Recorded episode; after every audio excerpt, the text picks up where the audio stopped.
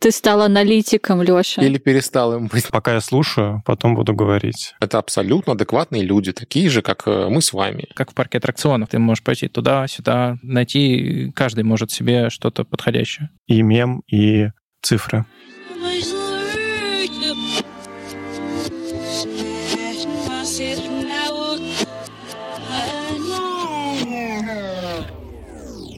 Привет, вы слушаете подкаст «Это считается». С вами у микрофона я Данила. Я Ира. Я Филипп. Мы продуктовые аналитики из Тинькофф. Мы собрались здесь, чтобы говорить не про аналитику, а про аналитиков. О том, что нас беспокоит, что нас волнует и чем мы интересуемся. Для того, чтобы разобраться в вопросе, мы приглашаем крутых экспертов. С нами в гостях Леша Никушин, Леша, привет. Леша у нас организатор конференции «Мультимаркетинг». Конференции для аналитиков и для маркетологов, и чтобы эти люди между собой еще и подружились. Леш, как так получилось, что из аналитика ты стал организатором аналитической конференции. Что это был за путь? Это был очень витиеватый путь. В какой-то момент я понял, что я не самый классный аналитик. Ну, как сказать. После того, как стал делать математикинг, вообще понял, что я был весьма-весьма посредственным аналитиком. Суть следующая.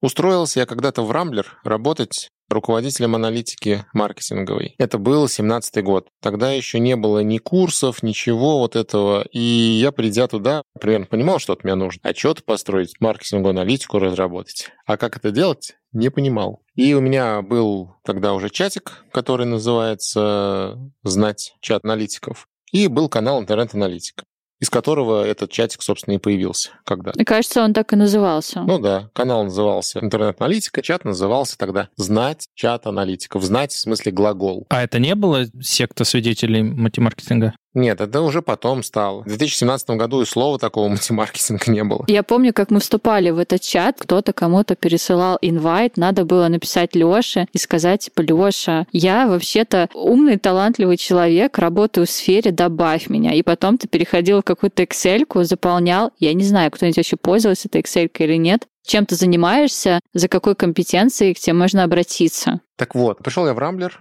мне сказали там, типа, вот чувак, он там ведет крупный телеграм-канал, потроллили меня, сказали, вот главный аналитик, хихи-ха-ха, похлопали по плечу.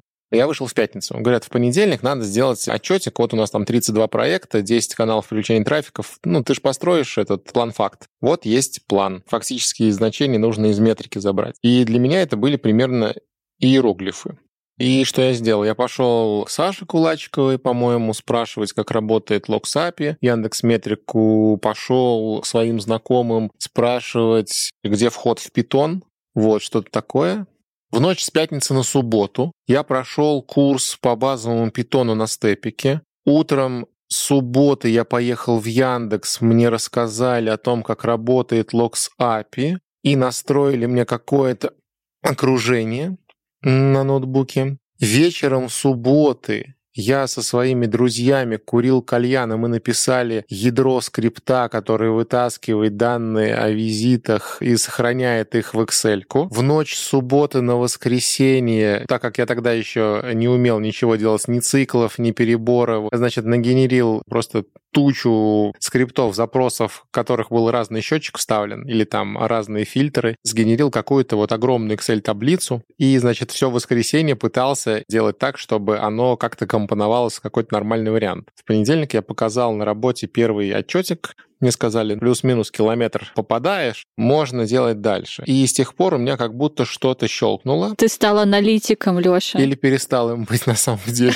Потому что, знаешь, я понял, что можно использовать мозги людей из чата, в хорошем смысле использовать, для того, чтобы задавать вопросы людям, которые компетентны. А у других такой возможности нету. При этом у меня есть чат, на котором тогда был, наверное, человек 300. Есть канал, в котором там 30 тысяч человек. То есть это прекрасное конкурентное преимущество, максимально дешевый трафик. И в России есть как бы две небольших конференции. Одна проходит весной, другая осенью. Наверное, надо делать конференцию. И еще здесь накладывалась некая финансовая составляющая. Я, короче, на рекламе в Телеграм зарабатывал больше, чем зарплата у меня была. Раз в полтора-два, наверное. И я тогда написал в 2017 пост о том, как мне вот вырасти еще в 10 раз. И, по-моему, мне тогда сказали, тебе не нужно делать там типа второй, третий, пятый, десятый канал. Тебе нужно проанализировать то, с чем к тебе приходит. Ну, например, размещаешь ты рекламу курсов, значит, она окупается с твоим конским ценником. Она окупается. Делай курсы и продавай. И у меня было три ключевых, ну, скажем так, вертикали клиентов. Это курсы, это различные рекламные вебинары и что-то похожее на них онлайновые, и мероприятия. Я подумал, что человек говорит очень правильные вещи. Нужно делать то, зачем ко мне приходят. И так возникла идея проводить конференцию. И я пошел вот в эту историю просто потому, что думал, что надо сделать конференцию, которая вдохновлена, скажем так, аналитическим сообществом. Я помню в те годы, что был очень большой запрос вообще на информацию, потому что мы только начинали заниматься тогда продуктовой аналитикой. Мне кажется, что тогда особо никто этому не учил в вузах. И мы ходили на конференции. Я помню, тогда был Go Analytics, и была еще одна какая-то. И iMetrics. iMetrics, да. И мы ходили вдохновляться, чтобы потом это применить на работе, потому что не было материалов других. То есть ты уходил оттуда как с большой лекции. Вот тебя напичкали там за день, за два информации. Ты что-то себе почерпнул, что можно использовать, и пошел это внедрять и делать то, что до тебя там в твоей компании никто не делал. У тебя нету ментора, который это делал. Но сейчас очень много материалов вокруг. То есть есть разные блоги, есть уже образовательные программы, есть даже программа у компаний, да, то есть тебе с рынка дают знания под те запросы, которые есть у работодателя. Что сейчас делают конференции? Какая у них миссия, наверное? Хороший, сложный вопрос. Давай пойдем отсюда. Вот есть курсы. Курсы, как правило, это довольно массовые продукты, которые по своей природе, по своей экономике должны покрывать значительные широкие пласты знаний, чтобы иметь возможность привлечь большое количество слушателей и участников. И конференция в этом плане может выгодно отличаться от курсов, потому что конференция, хорошая техническая конференция должна быть не столько широкой, сколько глубокой и уходить там в одну, в несколько каких-то конкретных тем. Хорошая конференция включает в себя там некоторое количество интересных идей, достойных обсуждения, и люди в течение дня, наверное, имеют возможность так или иначе об этом поговорить с себе подобными, и с теми, кто рядом около этой темы. Хорошая конференция сначала дает тебе какое-то количество вот контента в плане докладов, потом она дает тебе какое-то количество собственных мыслей в моменте обсуждения тех тем, которые сегодня были. Опять же, там, мы делаем опросы каждый год. Людям в офлайне нужно 5 докладов в день, чтобы они чувствовали себя хорошо. Все. Да, мы набиваем в сетку там, ну вот в этом году ежедневно, по-моему, порядка 50 докладов будет. 50 докладов очень много, никто их в жизни никогда не прослушает. Два дня там 100 контентных слотов. Человеку нужно примерно 5-6 докладов максимум, на которых он сможет прийти, послушать. Кроме этого, он хочет поесть, попить, пообщаться, отправить рабочие e-mail, что-то еще, и просто потусить, походить видеть, и ему больше не надо. То есть можно сказать, что то, что обсуждается на конференции, максимально свежо, и потом станет материалом если устаканится и приживется для тех же образовательных курсов. Лучшие доклады — это когда человек выходит, рассказывает про актуальность проблемы, которые есть, рассказывает о том, какую конкретно задачу он решил, и у тебя происходит некое погружение. Вот есть актуальность и первый слой проблемы, затем он разворачивает с некими деталями, как это у них выглядело, и потом некий третий слой технический, где он говорит, вот у нас были такие-то случаи, такие-то ситуации, такие-то кейсы возникали, мы вот так их решили. Кроме этого были вот такие подводные камни, вот это, вот это, вот это. И люди, которые в зале это слушают, они понимают, что перед ними живой человек, нормальный там специалист, который действительно рассказывает о том, что он делал, без какого-то гонора гонора, что вот типа я все делаю правильно, а вы там должны меня слушать и учиться. Я как бы меньше всего хочу, чтобы там наши и вообще все конференции превращались в ярмарку тщеславия. Я считаю, что это всегда должен быть некий диалог. Согласна. Фил, ты недавно был на первой конференции. Вот ты там что почерпнул? Зачем она тебе нужна была? Что там было полезного? Я помимо того, что пошел на конференцию, я еще прохожу курсы как раз вот. И ключевое различие в курсах и конференциях, на мой взгляд, в том, что на конференции, как правило, приносят какую-то интересную ситуацию, интересные кейсы, либо интересное видение методологии по продукту и так далее. А на курсах прям структура какая-то есть. А прикольно было то, что она была офлайн. Да, мне очень понравился доклад парня из э, Авито про скидочки и про эффект каннибализации. Это прям вообще шедевр был. И после того, как ты посмотрел доклад, ты еще можешь найти ребят, которым тоже понравилось или не понравилось, тоже такое бывает, и поболтать с ними, обсудить, что именно понравилось, как это можно использовать в работе, если ты что-то недопонял, всегда можно найти поддержку. Ну, плюс это нетворкинг, вы коннектитесь, и потом когда-то может этот коннект пригодиться нетворкинг по итогу вот какого-то доклада усиливает вот восприятие вот этой информации. В этом, я так понял, и вся ставка, да? В офлайне собрать, запереть в большой комнате много-много аналитиков, чтобы они разговаривали друг с другом. Но надо сказать, что здесь Леша прям преуспел в этом плане, потому что собирает действительно много разных людей, которым есть о чем поговорить. Так если прикол в нетворкинге, может, тогда меньше докладов, больше нетворкинга? Я помню, короче, первая конфа, на которой я была, мне было супер стрёмно подходить и общаться с людьми. Привет, да, ты такой же.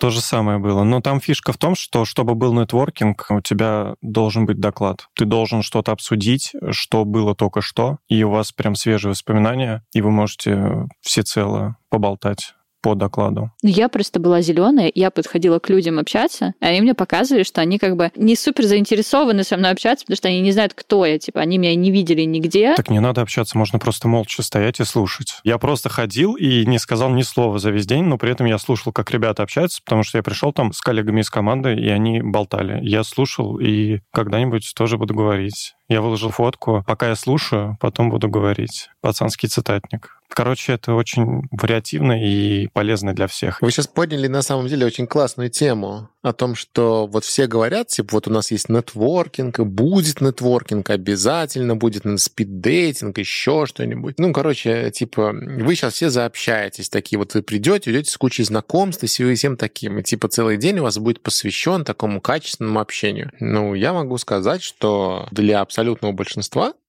честно скажу, нифига подобного. Это абсолютно адекватные люди, такие же, как э, мы с вами. Некоторые из них, я думаю, даже умнее, подкованнее, и вообще они прекрасные люди. Они просто приходят, что-то они слушают, с кем-то они общаются, но вот этого лавинообразного, значит, общения во все четыре стороны э, очень редко у кого бывает. И наблюдая за людьми, за участниками, мы видим следующие вещи. Во-первых, людям нужно оставить возможность побыть наедине с самим собой. То есть у человека должна быть возможность сесть в какой-нибудь пуфик или куда-нибудь, отправить смс посмотреть, что ему в почту прислали. Это очень важно. Ему нужно периодически просто выходить из этих залов из чего-то еще. Мы прекрасно видим, что иногда люди залипают там в телефоны, в ноутбуки э, в залах. И я, например, не очень люблю, когда со сцены говорят, вот, вылезти из телефонов, проявить уважение к спикеру и все остальное. Мы живем в очень ну, многозадачном мире на самом деле ты можешь слушать, и при этом у тебя практически всегда перед э, лицом два экрана на работе. Два монитора, телефон, и ты еще о чем-то о своем думаешь, в какой магазин пойти вечером, что нужно закупить на ужин. Это нормально. Уберите телефоны, смотрите на спикера. Свет со сцены и темнота должны влиять на вас положительным образом. Полная хрень. Человеку должно быть комфортно. Он пришел на конференцию для того, чтобы возможно, найти какие-то ответы на вопросы, которые он ну, не знает, кому задать. И, во-вторых, он пришел для того, чтобы, в принципе, определить какое-то количество вопросов, до которых он еще не додумался. Человек подойдет к вам пообщаться, если к вам будет удобно подойти. Если ты будешь ходить по площадке, уткнувшись в телефон, скорее всего, никто и не подойдет. Ну, он просто не будет тебя отвлекать. Вдруг ты занята все-таки вот у нас, я не знаю, там в айтишке, в аналитике, где угодно, люди привыкли уважать личное пространство друг друга. Если ты сидишь за ноутбуком на пуфе, никто к тебе, скорее всего, не подойдет, кроме близких знакомых. Они не будут тебя дергать. Слушай, ну получается, надо давать людям место и пообщаться, и выйти в сторону. А вот не думали, может быть, какие-то, не знаю, финички раздавать, показывать свой зеленый статус, знаете, как в такси вот это вот свободно занят? А мы вот как раз в этом году хотели на бейджах делать еще одну такую небольшую наклейку, библиотеку дополнительную, чтобы там можно было написать или наклеить какие-то базовые слова, типа ищу работу, ищу сотрудника, ищу жену, я не знаю, там, ну все, все что угодно. Хэштеги. Да, да, да, да. Не трогайте меня или поговорите со мной. При этом единственное, что у нас хорошо работало, когда мы перестали писать должности на бейджиках, потому что когда у кого-то на одном бейджике написано директор по маркетингу, а у другого просто аналитик, эти люди почему-то думают, что они, значит, на разных уровнях и хуже общаются. А когда ты общаешься с человеком, у которого на бейджике написано Ирина из Тиньков, или Леша из Яндекса, или Миша из э, Сбербанка, то получается, что тебе изначально интересен он как человек, и ты в процессе узнаешь, чем он занимается. Мы позиционировали так, что если ты здесь, у тебя уже все хорошо, ты уже нашел тех людей, с кем можешь поговорить. И не нужно думать, что люди, у которых написано директор на бейджике, в три раза умнее, лучше. Не нужно бояться. Мне, кстати, кажется, что на метапах больше вот этого нетворкинга, чем на конференциях. Меньше людей, три доклада. И вы такие сразу же послушали, похавали, пошли куда-то пить когда идешь на метап, ты идешь осознанно. Там есть какая-то заданная тема, три доклада в эту тему, ну да, пообщаться сильно проще. Когда большая конференция, порой теряешься, думаешь, ну я пришел на конфу, надо послушать как бы все. А еще вот этот вот разрыв, когда есть какой-то интересный доклад, ты понимаешь, что тебе нужно идти в другую аудиторию. На пути ты встречаешь каких-нибудь старых знакомых, коллег, и ты не знаешь, рвешься, то есть тебе хочется и с ними пообщаться, и доклад послушать. Иной раз принимаешь решение, ладно, я пообщаюсь с ребятами, общаешься, доклад я послушаю потом, и забываешь вообще про этот доклад. Но это нормально. Да, надо принять, что это это нормально. И действительно, на конфе тебе дают очень много всего. Это как в парке аттракционов. По сути, ты заходишь, и ты можешь пойти туда, сюда, найти. Каждый может себе что-то подходящее. У меня есть такая штука, что я прихожу, я слушаю какой-то доклад, такая, блин, блин, чувак, я, я тоже, я тоже это делала у себя, я хочу тебе рассказать. То есть мне недостаточно это вещание в одну сторону. Я такая, да блин, вы чё, я тоже хочу. И я иду к нему и такая, йо, чел, я тоже это делала. Он такой, и ладно, но может ты мою самооценку погладишь, типа, мы тут про меня, я сегодня звезда, я рассказывал, типа, мне неинтересно, что ты там делала. Были такие случаи. И, кстати, в этом плане мне больше нравится выступать.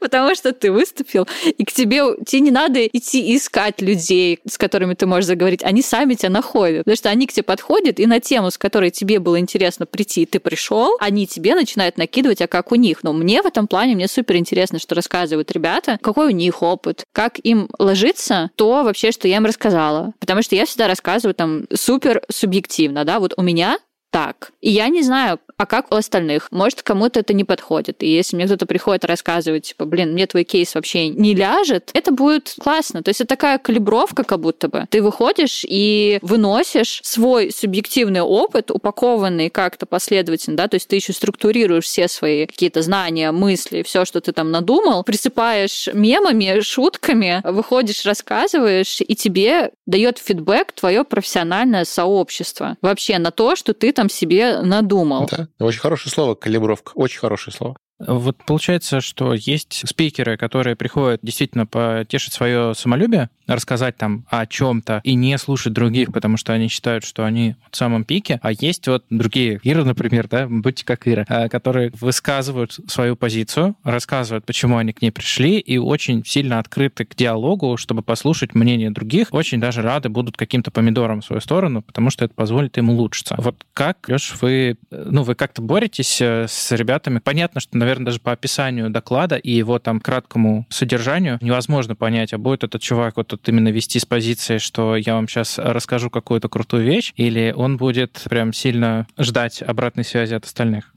В этом году, ну, в прошлом году уже стало проще с этим. Когда у вас организуется большая конференция, ну, условный там Highload, мультимаркетинг, Product Sense, что-то такое, ты туда не будешь заявлять какую-то фигню, потому что будешь знать, что тебя будут слушать умные люди. Сейчас ты придешь туда, попиаришься, скажешь, что мы растем на 300% в год, тебе так накидают на твои 300%, и скажешь, чувак пришел, молодец, придумал себе метрику, вырастил ее в три раза, когда мы вот разговариваем со спикерами, мы говорим, слушай, там на мультимаркетинге 100 слотов, там на хайлоуде 150, а на каком-нибудь Product Sense 70. Ну, это много. Квант внимания полтора процента или процент. К твоему конкретному докладу. Не нужно думать, что люди прям такие, господи, он вот про это рассказал, все, мы это запомнили и, значит, взяли под карандаш. Давайте не будем обманывать себя. Внимание заслуживается тем, что если ты действительно рассказываешь какие-то хорошие вещи, и тогда доклад пересматривают в онлайне, про него говорят в коридорах, он превращается в хороший доклад, его точно не пропустят. Если это что-то рядовое, то плохих докладов практически не бывает.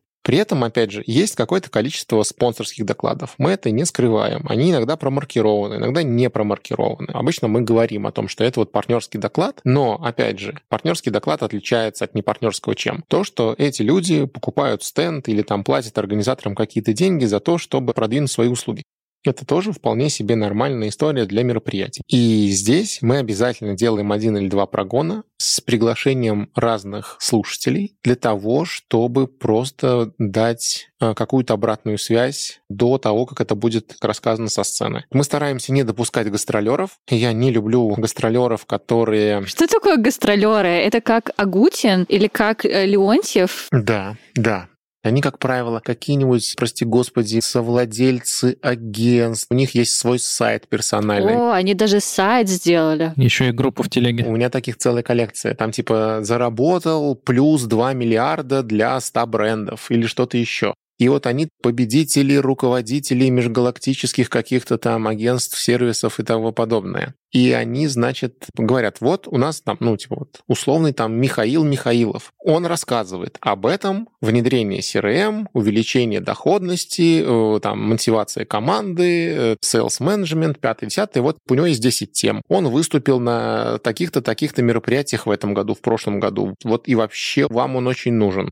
Шесть ссылок на YouTube они прикладывают, где шесть его выступлений. Они сразу присылают презентацию, говорят, это будет у вас. А я не вижу в этом ценности, потому что это можно посмотреть на YouTube. Вот таких мы называем гастролерами. Когда вы заходите на любой сайт события, посвященного маркетингу или сквозной аналитике, и видите там одни и те же лица. Постоянно. Мероприятие отличается названием, датой проведения, площадкой, а люди внутри одни и те же. Вот. Ну, простите, давайте скажем. Есть евангелисты, есть там евангелисты Еламы, Колтача, есть евангелисты Калибри, и они везде. Я не особо вижу ценность в этих вещах. Когда мы с ними разговариваем, говорю, слушай, давайте что-нибудь уникальное, придумаем что-нибудь интересное. У них нет времени это сделать, потому что они постоянно выступают. У них работа выступать на мероприятиях. Вот, поэтому я стараюсь ограничивать себя от этих выступлений. Я бы очень хотел, чтобы на технических конференциях приходили люди, которые не публичные которые работают обычными аналитиками, продуктами, которые что-то сделали, им есть что рассказать. Но без какого-то вот этого гонора, без надменности, без позиции «вот я большой директор, и я заработал кучу денег, и теперь хочу рассказать, как это повторить». Слушай, ну это же частый кейс, мне кажется, когда есть компания, у нее есть один говорящий человек. И вот они этого одного говорящего человека, несмотря на то, что за ним может стоять целая команда огромная, это могут быть совершенно разные люди, которые по факту делают свою работу, но вот он один такой спикер, наращивают его личный бренд, можно сказать. Да? То есть тогда уже компания ассоциируется с одним конкретным человеком, которым постоянно везде светит. Очень часто я такое вижу, кстати, и в сфере аналитики тоже. Когда на продуктовые, на аналитические конференции от многих громких компаний отправляет всегда одного и того же человека. Хороший пример в этом плане Илья Красинский. Мне кажется, он сам по себе, и компания у него это переменная. Где он сейчас работает, это мне кажется, вторично. Рик Ай, у него как бы собственный сервис аналитики, но у Ли Красинского прекрасный личный бренд. Он прекрасно разбирается в том, что называется маркетинговой веб-аналитикой. И ему всегда все открыто. У него там в Рике нет евангелистов, он сам является евангелистом своего сервиса, сам является его фаундером. Прекрасно. Таким всегда все открыто. Когда у тебя приходит человек и зачитывает тебе пресс-релиз, анонс фич или что-то еще, это немножко не то. Мы таким говорим, друзья, давайте это, приходите технарем. А, очень часто на конференциях, на больших, есть доклады, где присутствуют два или более человек. Мы этим пользуемся для того, чтобы, окей, ты продаешь, ты продаешь, здорово. Ты нам расскажешь вот кусочек про бизнес. Выводи с собой инженера, который расскажет о том, как это работает. Дань, что самого классного в последнее время ты такого прослушал, что было именно здорово в формате доклада? Вот на Ахе был выступающим как раз-таки мой э, хороший знакомый и бывший коллега из э, БК. Э, он выступал от Яндекс Еды, ну, в принципе, и работает сейчас в Яндекс Еде. Рассказывал про суржи на доставке. И тема была интересной сама по себе, то есть разобраться. Я много раз слышал, что такое сурж, но к своему как бы, стыду, наверное, я ей особо не интересовался. Это механизм, вот, который включается, когда на улице дождик начался, а у тебя сразу стоимость такси выше. С доставкой такая же история. То есть как только растет спрос, растет и стоимость этой доставки. То есть это механизм регулировки, вывода в равновесие рынка. Будет игра по футболу, растет доставка, не знаю, куриных крыльев. Да, да. Сама по себе тема, она ну, достаточно объемная. И вот когда компания рассказывает о том, как они у себя это ведут, или вообще хотя бы вводную о том, что можно так делать, это само по себе очень интересно. Но вот я, к сожалению, к своему тоже не очень много конференций посетил, так чтобы спокойно там всех спикеров отличать. То есть я так какие-то записи там посмотрю. Есть у меня один э, любимый коллега-спикер, за которым всегда интересно смотреть.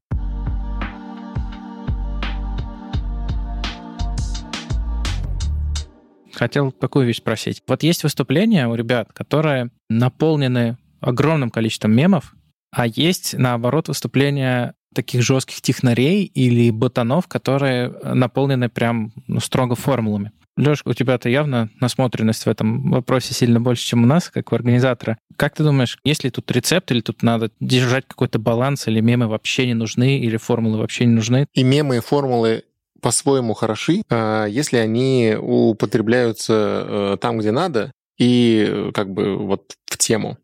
Мы брифуем спикеров на то, чтобы доклады были все-таки техническими и могли иметь в себе какую-то ну, составляющую для того, чтобы этот доклад пересматривали какое-то количество времени, чтобы это не было чем-то сиюминутным. При этом презентации, состоящие просто из мемов, наверное, будет хуже, чем презентация, состоящая только из формул. При этом аналитики весьма и весьма талантливые люди. И у нас, например, в каком-то году был доклад человека, который на примере роллов Филадельфии и Калифорнии объяснял, господи, по-моему, цепи Маркова.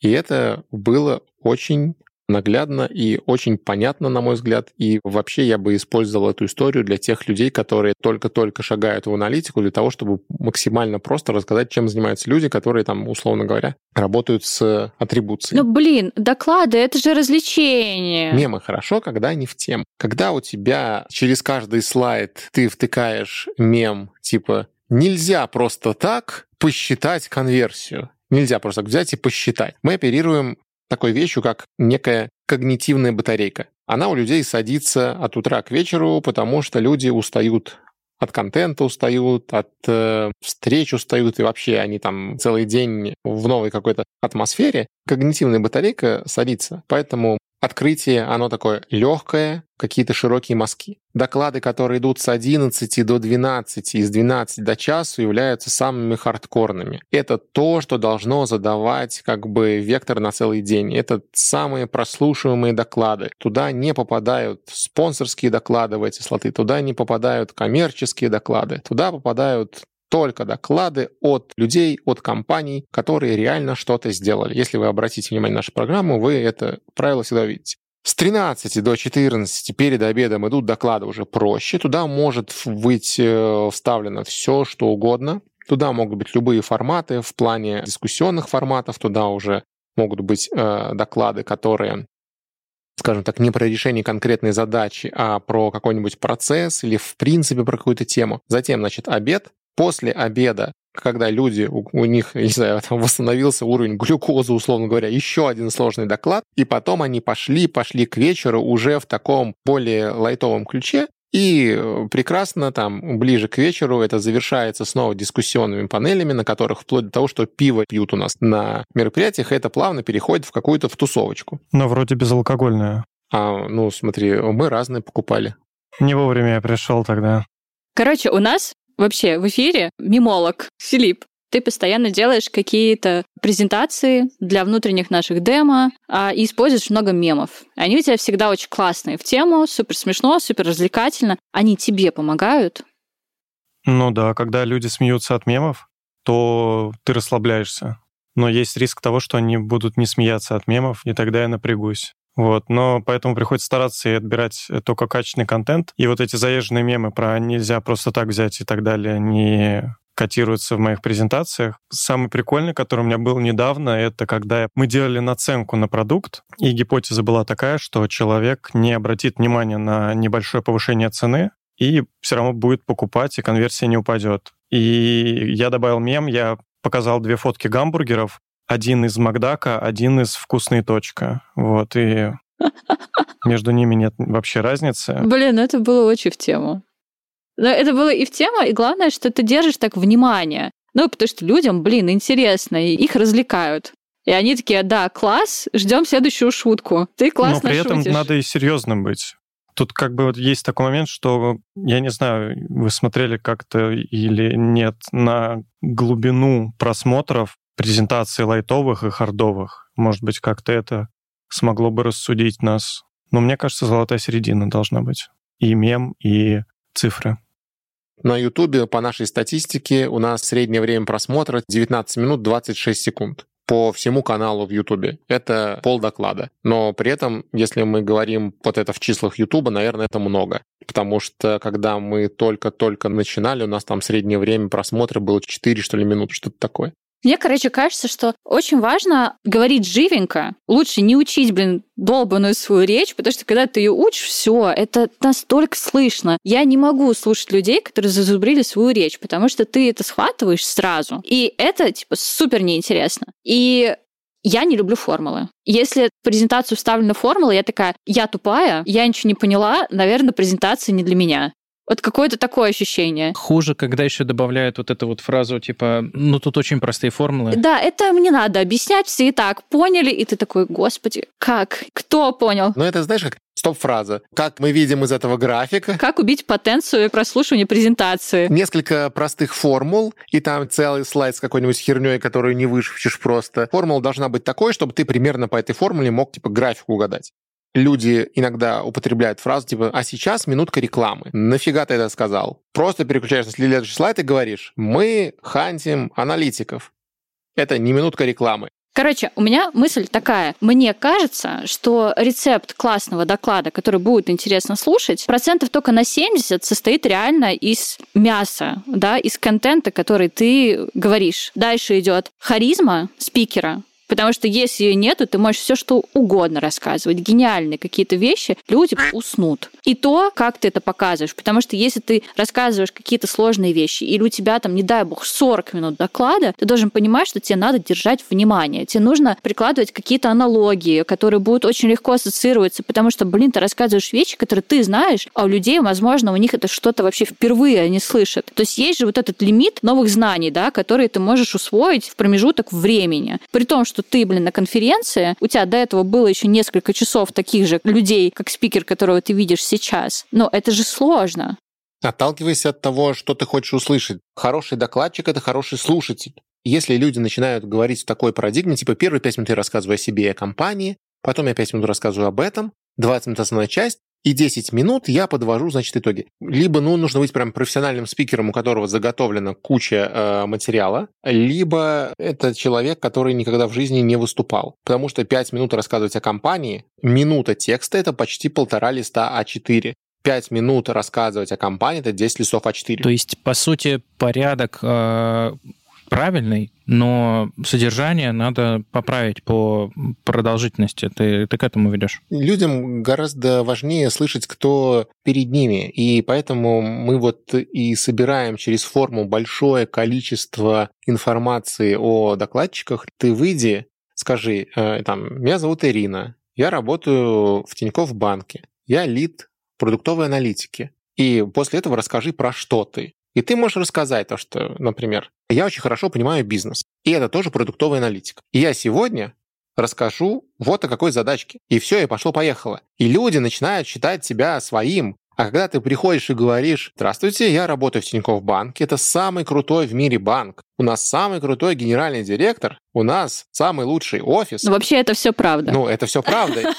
Это все знают. Слушай, а как вообще выбирать тему для доклада? Вот это важный момент, потому что у нас тут, короче, у меня есть такое ощущение, что большинство сообщества аналитиков сидят, блин, с синдромом самозванца. Они должны быть гениальными и заниматься жесткой аналитикой, а они приходят на место и занимаются чем-то не тем. И, возможно, своего гения, типа, не чувствуют. И как выбрать тему, когда ты мало того, что ты в себе сомневаешься, ты сомневаешься в том, что ты делаешь, и ты такой, а кому это вообще надо? А что из этого полезно? Вот вы как выбираете? Ты знаешь, я вот не могу сказать прям конкретно, как вот это все происходит. То есть есть какая-то тема, которой бы я хотел поделиться. Э, например, я понимаю, что, допустим, сейчас у меня там есть вещи, которые не дозрели. Надо подождать, чтобы были фактические данные о том, как это все прошло, чтобы, ну, можно было на конфе об этом рассказать. Пока не будет результатов, нет смысла об этом рассказывать. Но дальше, получается, у тебя есть, ну, некая тема, которой бы ты, может быть, даже хотел поделиться. Она как-то выделяется относительно твоей работы, как устроена в Тиньке, ну и во многих других компаниях. Принцип достаточно простой. Есть внутренние метапы, на которых нету внешних слушателей. Внутреннее комьюнити достаточно большое, чтобы почелленджить. И ты уже, приходя в другие департаменты, ты уже начинаешь слушать, там, собирать обратную связь. Ты на демо рассказываешь, что у вас произошло. Ты можешь еще позвать туда ну, половину банка, тех, кому это может быть потенциально интересным. И вот она конкретная тема для показа. И на внутреннем прогоне ты уже понимаешь, она хороша или не хороша, что доработать, э, что еще улучшить. Потом можно делать внутренние метапы, которые не такие раскрученные, как э, большие конференции. Собственно, как у нас там произошло. То есть у нас был сначала внутренний метап, потом пошла АХА. И это было прекрасно. Мы вот тогда э, команда АХИ, кто-то приходил внутрь. Мы слушали доклады и ваших ребят, и ребят из Delivery Club. И потом, значит, собрали обратную связь, спросили сильные и слабые стороны, препарировали это, ну, как бы в общем, передали ребятам, все докрутили, и это было хорошо. У нас за программу отвечает Ксюша Байдена. А Ксюша Байдена в этом плане а, довольно категоричный человек. Она говорит, там доклад должен быть уникальным, он нигде не должен светиться и все такое. А я, например, наоборот, говорю о том, что окей, все должно быть в меру. И если доклад рассказали на метапе месяц назад, и человек имел возможность его докрутить, это прекрасно. И давайте не будем думать, значит, если он выступил на метапе там у условного Авито, то все в этом мире знают, его стал сразу там типа второсортным, всем известным.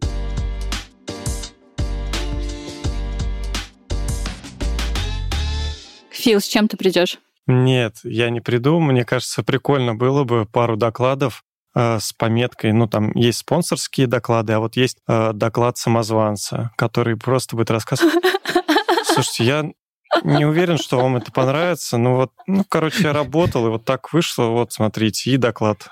Прям супер что-то прикольное, но... Такое, под... ну я не знаю, кажется, это фигня какая-то. Да, под э, маской самозванца. И еще, э, мне кажется, в первую очередь, э, чтобы доклад был классным, ты должен сам кайфануть от того, что ты провел такую работу. Если ты самозванец, и у тебя не получается полюбить свою работу, хотя она крутая, у тебя есть команда и слушатели на метапах и на демо, которые точно тебе могут сказать, если им реально понравится, что это крутой доклад, и за счет этого у тебя появится уверенность в нем, потому что про свое детище всегда классно. Ну, свое детище всегда любимое, и ты будешь его восхвалять и делать все, чтобы это было интересно для всех слушателей.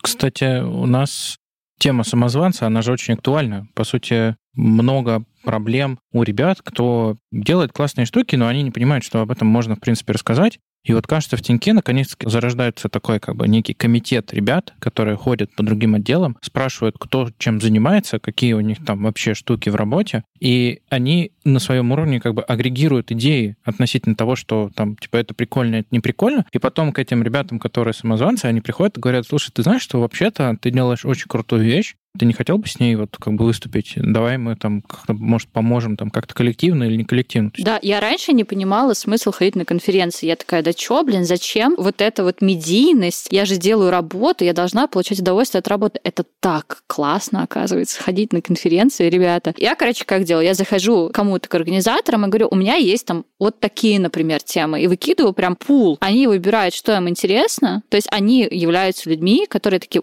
мы вот про это, Ир, давай. Я делаю, я им показываю, они мне говорят какой-то фидбэк, я выхожу, и когда я получаю обратную связь, блин, меня так работа, ребят, не заряжает, как выйти куда-то к своему профессиональному сообществу, которое скажет, это классно, потому что оценка совершенно другая. Типа, когда ты работаешь со своими заказчиками, но они все равно не могут оценить настолько, что ты сделал, насколько это оценивают просто твои друзья по цеху. Ну, потому что заказчики не видят, наверное, 95% всей твоей работы. Да, и они не могут вкурить, и это заряжает очень сильно энергией. Особенно, когда это офлайн, просто разрывает ты выходишь оттуда, тебе хочется горы свернуть, потому что ты получил там, ты отдал, конечно, ты перенервничал, ты поготовился, ты потратил время, ты отдал кусок э, себя, но ты обратно получил столько. Ну вот еще же, по сути, тоже вот так можно подумать. Вот есть работодатель, у него там 150 аналитиков пришли такие, мы хотим пойти на конференцию. Ну, это куча денег.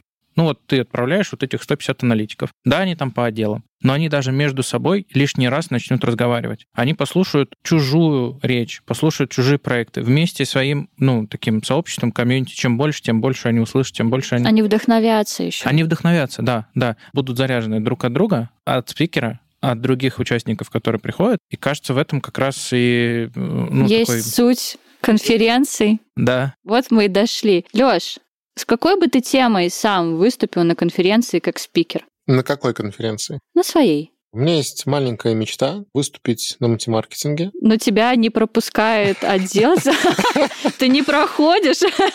Ксюша говорит нет. Мне не хватает сил. Я в прошлом году делал 20-минутный доклад для джунов по поводу поиска работы, а в 2019 году рассказывал о том, как мы, собственно, продали почти 2000 билетов. Вот, и больше рассказывал про то, как мы видим, как люди принимают решения о том, приходить, не приходить, покупать билеты и все остальное. Сейчас я бы хотел, наверное, сделать доклад о том, что я вижу дальше за этим, потому что все-таки, наверное, делать на конференции всю жизнь я не собираюсь.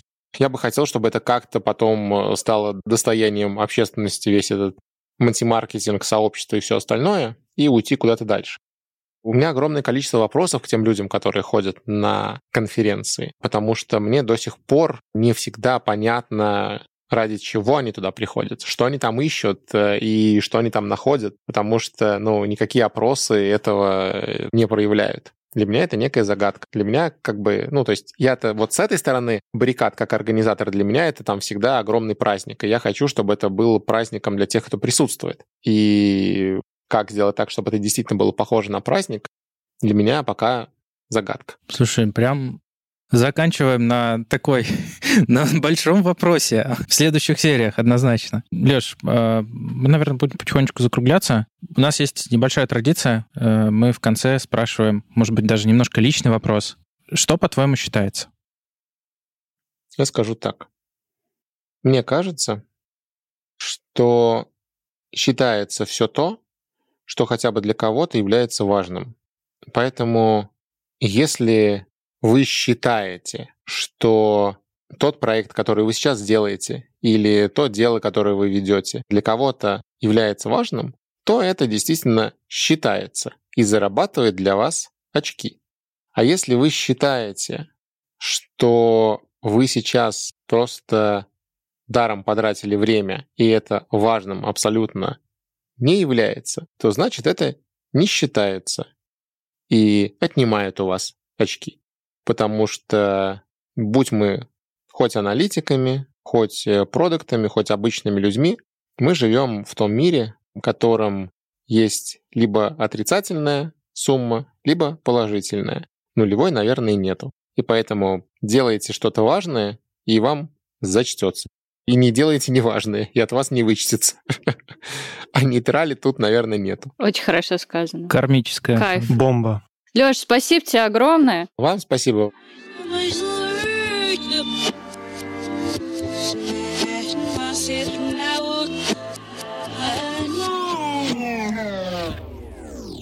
Спасибо, что слушали наш подкаст. Оставайтесь с нами до следующих выпусков. Чао, какао. Спасибо вам. Счастливо. Пока. Пока-пока.